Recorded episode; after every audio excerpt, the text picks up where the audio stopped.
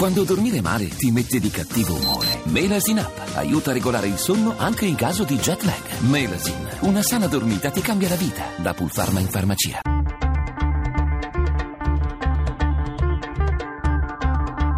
Bianco e nero. Le 17.42 minuti, benvenuti a Bianco e Nero. Si dice spesso che l'Italia sia il paese dei monopoli, anche se in realtà da tempo non è più così. Tanti monopoli hanno ceduto alle pressioni della modernizzazione, delle liberalizzazioni, pensiamo al monopolio delle poste, dei tabacchi, delle comunicazioni, dell'energia, del sale, no? Erano tutti monopoli un tempo.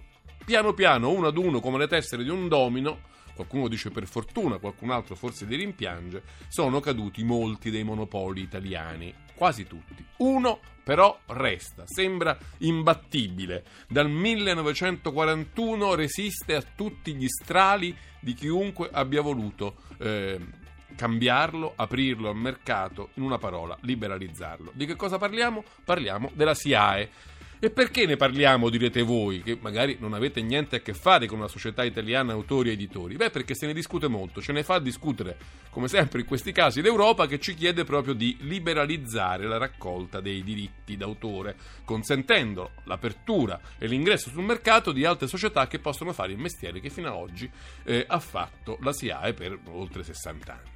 È giusto? È sbagliato? Come sempre queste sono le domande che ci poniamo eh, a bianco e nero e che poniamo a voi che ci seguite, soprattutto se avete a che fare col mondo musicale, col mondo dei diritti, degli autori. 800 05 0578 è il numero per voi, chiamatelo da subito e prenotatevi una telefonata. Ovviamente noi ne parliamo con due protagonisti. Da un lato infatti abbiamo Matteo Fedeli, che saluto, buonasera. Buonasera. Che è il direttore della divisione musica della SIA. Dall'altro abbiamo Davide Datri, buonasera anche a lei. Buonasera, buonasera. Davide Datri è eh, qualcuno che sta proprio cercando di sfidare il monopolio eh, della SIAE. Lo sta facendo con una startup prima, con una società per azioni dopo, che si chiama Soundriff, che si è inventato una modalità nuova appunto per eh, registrare l'utilizzo di brani musicali di vario tipo e attraverso un software, un algoritmo di loro invenzione, remunerare gli autori di questi brani musicali in maniera eh, diversa, più rapida, si dice, più trasparente, si dice, di quella che la SIAE ha avuto fino ad oggi. Vedremo se tutto questo è vero, vedremo se tutto questo ha un senso. Vi anticipo che il governo, il ministro Franceschini, il ministro dei beni culturali, in un primo momento era diventato un alfiere della liberalizzazione della SIAE, poi ha fatto un po' marcia indietro, ha detto che il mondo ci invidia la SIAE così com'è. Vedremo se anche questo è condivisibile o meno. Prima, prima di cominciare però vi do qualche maggiore dettaglio per consentirvi di partecipare meglio alla discussione grazie alla scheda di Valeria Donofrio. Qualcuno li ha già ribattezzati Davide e Golia, dove il gigante è rappresentato dalla SIAE, Società Italiana Autori e Editori, e il piccolo avversario dalla Sound Reef, un'ex startup ora SPA che si occupa anch'essa di raccolta e gestione dei diritti musicali. Le due realtà, come prevedibile, operando nello stesso settore, sono entrate in collisione. Al centro della contesa chi e come vadano gestiti i diritti musicali. L'accusa mossa alla SIAE, tra l'altro non da oggi, è quella di operare in un regime regime monopolistico non più accettabile in un momento in cui la parola d'ordine europea è liberalizzazione. L'Unione l'ha chiesta con una direttiva del 2014, provvedimento che l'Italia avrebbe dovuto recepire entro il 10 di aprile, cosa che non è ancora avvenuta. Il Parlamento ci sta lavorando, ma sembrerebbe non nella direzione auspicata. Pare infatti che la Camera stia procedendo sì verso una riforma della SIAE, ma non ad un riconoscimento degli altri operatori. Ecco perché ben 300 tra imprenditori, aziende e investitori hanno firmato nei giorni scorsi una lettera aperta indirizzata al Premier Renzi e per conoscenza al Ministro della Cultura Franceschini, con la quale si chiede di applicare in pieno e non solo in parte la direttiva europea, consentendo finalmente agli artisti di scegliere a chi affidare la gestione dei loro diritti d'autore. Ciò che viene maggiormente contestato alla SIAE in un'epoca digitale e interattiva sono le pratiche di raccolta e ripartizione delle royalty. La società italiana italiana autori e editori infatti oltre a basare la distribuzione dei diritti d'autore su un sistema statistico che finisce per danneggiare gli artisti indipendenti, erogherebbe i conseguenti pagamenti con inaccettabile lentezza. È proprio in questi campi invece che la Soundriff si è dimostrata particolarmente moderna, riuscendo a dar conto dei guadagni agli artisti in pochi giorni e a corrispondergli entro un massimo di 90 o 180 a seconda che si tratti di esecuzioni dal vivo o in aree commerciali. Insomma, velocità e trasparenza che le sono state riconosciute da subito all'estero, dove opera con successo nello stesso spazio delle equivalenti della nostra SIAE. Ecco allora che ci domandiamo, ha ancora un senso che la società italiana autori ed editori occupi il settore in regime di monopolio? Ed è possibile o no fare in modo che la SIAE adotti criteri di calcolo, riscossione e ripartizione delle royalty in linea con gli standard moderni e nel rispetto della trasparenza e velocità? Bianco o nero? Bene, cominciamo subito. Io vorrei partire proprio con Matteo Fedeli ed essendo lui direttore della divisione musica della SIAE, la prima domanda gliela vorrei porre in musica. Un collettivo di giovani musicisti ha fatto questo piccolo jingle, sentiamolo.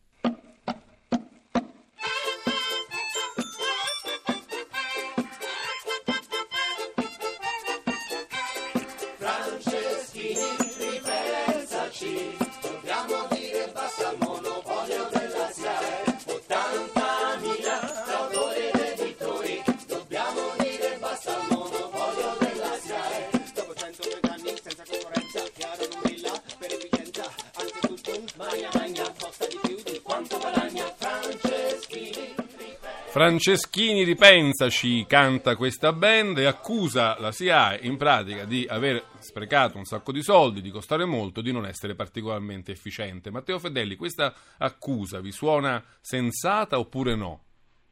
Eh, allora, eh, è una domanda difficile. Perché in realtà... So che molte cose sono cambiate nella SIAE, quindi spesso quando si parla di SIAE forse si parla ah, anche di vicende di anni passati, no? State tentando di, di, mettere un po' le cose a posto, se non sbaglio. Assolutamente. Diciamo che eh, io tra l'altro insieme ad altri miei colleghi rappresento proprio questa voglia di SIAE di, avere, di portare un cambiamento a quello che è stato il suo sistema, non perché non funzioni ma perché comunque va migliorato. Per farvi un esempio, io ho 32 anni, vengo dal privato, quindi sono una persona che è completamente esterna. Forse siete quasi coetanei con Davide Datri a questo punto. Probabilmente sì, non, non so esattamente la sua età. Sì. Anche lui diciamo, è generazione start-up, quindi penso che sia intorno ai 30 anni.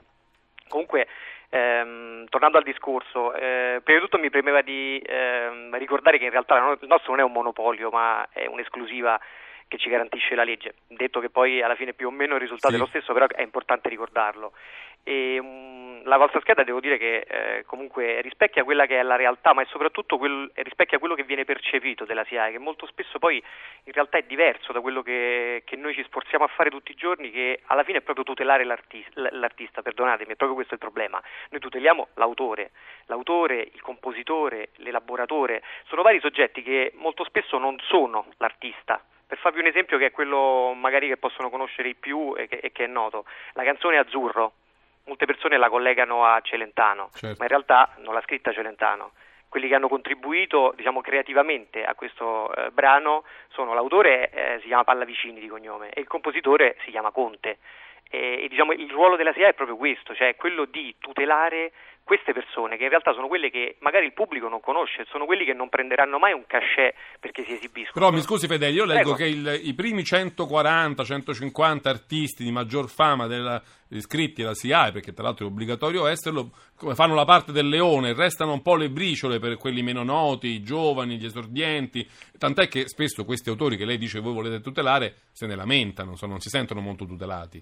Certo, il, il vero problema qual è? È che eh, è veramente un mercato concentrato quello del diritto d'autore, ma lo è, lo è, per SIAE, ma lo è molto di più per altre società all'estero. Vi faccio un esempio che è di una società molto più eh, diciamo eh, user friendly, magari oggi, domani magari no, perché ci, ci siamo dati da fare, che è PRS, che è la società che fa il nostro mestiere eh, in Inghilterra, quindi UK.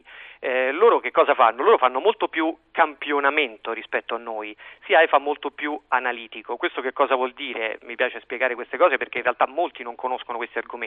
Analitico vuol dire che SIAE si sforza tantissimo di cercare di andare a pagare proprio i piccoli. Cioè noi paradossalmente siamo quelli che questo lavoro lo vendono magari storicamente peggio, ma lo facciamo meglio.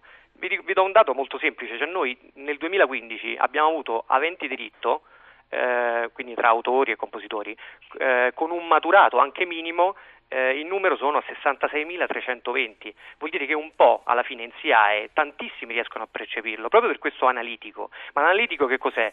Molti di voi conosceranno il nostro borderò, famigerato borderò che è quel pezzo di carta che oggi è una 3 che eh, diciamo, mi fregio di eh, poter essere la persona che, che, vuole portarlo in digitale perché adesso abbiamo, eh, sarebbe ora, eh, abbiamo un servizio di sperimentazione che vi, vi, prego di aiutarci a sperimentare, è già online e potete consegnare i borderò digitali, si chiama Mio Borderò, basta entrare nel, nei servizi online di SIA e vi registrate, caricate un documento di identità perché ci serve al posto della firma e potete testarlo. Questo ci serve per superare che cosa? Proprio questo problema dei borderò. I borderò l'anno scorso ce ne hanno riconsegnati 1.421.104. Questi borderò a che cosa ci servono? Tutto cartaceo. Tutto cartaceo. Da, da, quest'anno speriamo che, diciamo già oggi vi posso dire che qualche migliaio di borderò sono già stati riconsegnati in digitale, perché, perché, proprio il nostro obiettivo qual è? Continuare a mantenere questo analitico, però portandolo in digitale, evitando quindi il cartaceo. Io avrei un'obiezione su questa questione dell'analitico, però ci torno dopo perché vorrei garantire l'alternanza delle vostre opinioni, quindi certo. vorrei dare la parola a Davide Datri. Prego. Insomma, Matteo Fedeli si difende con passione, con competenza, eh, ci ha spiegato un po' meglio quello che la SIAE ha. Certo, la SIAE non ha una buona reputazione, no? quindi spesso forse è anche facile attaccarla, però io vorrei capire, lei si è mm, sia un po' convinto diciamo, delle linee di difesa che Fedeli ci ha appena illustrato. Cioè noi stiamo attenti agli autori, ai piccoli autori, a quelli indipendenti, facciamo un lavoro che ci è dato in esclusiva dallo Stato, non siamo un monopolio diciamo, eh, che, che, si è rubato qualcosa, ecco, è un loro, è loro, è un loro compito istituzionale. Datri, cosa deve cambiare? Ma intanto buonasera a tutti, buonasera. grazie di avermi invitato. E, ehm, la prima cosa che mi preme dire è qualcosa riguardo la PRS perché mi ha sorpreso che il dottor Fedeli... Quelli inglesi, diciamo, stiamo parlando... Eh, sì, sì, quelli inglesi, il dottor Fedeli ha menzionato proprio la PRS, forse un passo falso, perché la PRS opera eh, totalmente in un mercato libero, senza alcuna protezione di nessun tipo, perché l'Inghilterra è il mercato più libero in assoluto in Europa per quanto concerne la gestione del diritto. Quello un po' su tutto l'Inghilterra, quindi, diciamo, da, ci dà lezioni un po' su tutto. Ma lezioni non lo so, insomma, però diciamo, poi ognuno ha le sue opinioni per quanto concerne il mercato libero, però diciamo, è un fatto che la PRS opera in un mercato libero e quindi si difende eh, con l'efficienza dei suoi servizi. però mi scusi, interrompo un momento anche lei, Datri, perché io ho letto sì. che in realtà la questione del monopolio non è insolita, l'unica differenza è che negli altri paesi ci sono tanti piccoli monopoli verticali, uno per la musica, uno per il teatro, uno per i libri, eccetera, eccetera, mentre in Italia l'anomalia semmai è che c'è un monopolio che acchiappa tutto. È così o mi sbaglio? Allora, diciamo che in Europa eh, gli unici monopoli eh, con un'esclusività di mandato, come ricordava il dottor Fedeli, sono in Italia e nella Repubblica Ceca. Eh, in tanti altri paesi esistono delle procedure di autorizzazione per operare, in altri paesi invece c'è proprio libero mercato, quindi siamo assolutamente un'anomalia insieme alla Repubblica Ceca. Però, ritornando al discorso di prima, PRS si difende sul mercato libero, è una società piuttosto efficiente che io apprezzo personalmente, una società che non si è mai nascosta, che da quando siamo abbiamo operato sul mercato non ha mai provato a ostacolarci da un punto di vista legale, ma ci ostacola da un punto di vista commerciale come dovrebbe essere. Quindi cioè, concorren- pure semplice concorrenza, diciamo. Pure semplice concorrenza, assolutamente, e abbiamo anche collaborato in alcuni contesti a recepire la direttiva europea eh, in Inghilterra. Eh, faccio soltanto presente che noi ci confrontiamo con la SIAE per la prima volta dopo forse quattro anni che operiamo in Italia, non c'eravamo mai riusciti prima. Diciamo. C'è stato uno scambio eh, di interviste, mi ricordo, su Wired qualche tempo fa, sì, non, non, non, proprio... A, a distanza. Sì, a distanza, sì. Beh, siamo contenti vorrei, di ospitare diciamo... questo primo incontro. Grazie. Eh, eh, prima, di, prima, di, lasciarci per il GR, volevo fare una domanda secca, Datri, poi ci andiamo più a fondo. Ma secondo lei che cosa dovrebbe succedere la SIAE? Dovrebbe chiudere, dovrebbe essere riformata, dovrebbe cambiare, dovremmo farne a meno? in due parole, cosa dovrebbe succedere alla SIAE secondo lei? No, io non credo che debba chiudere, credo che si debba confrontare con il mercato libero ricordando che il 60% degli associati SIAE paga una tasca di iscrizione non recupera neanche i soldi che ha pagato, dichiarazione del vecchio presidente Assumma.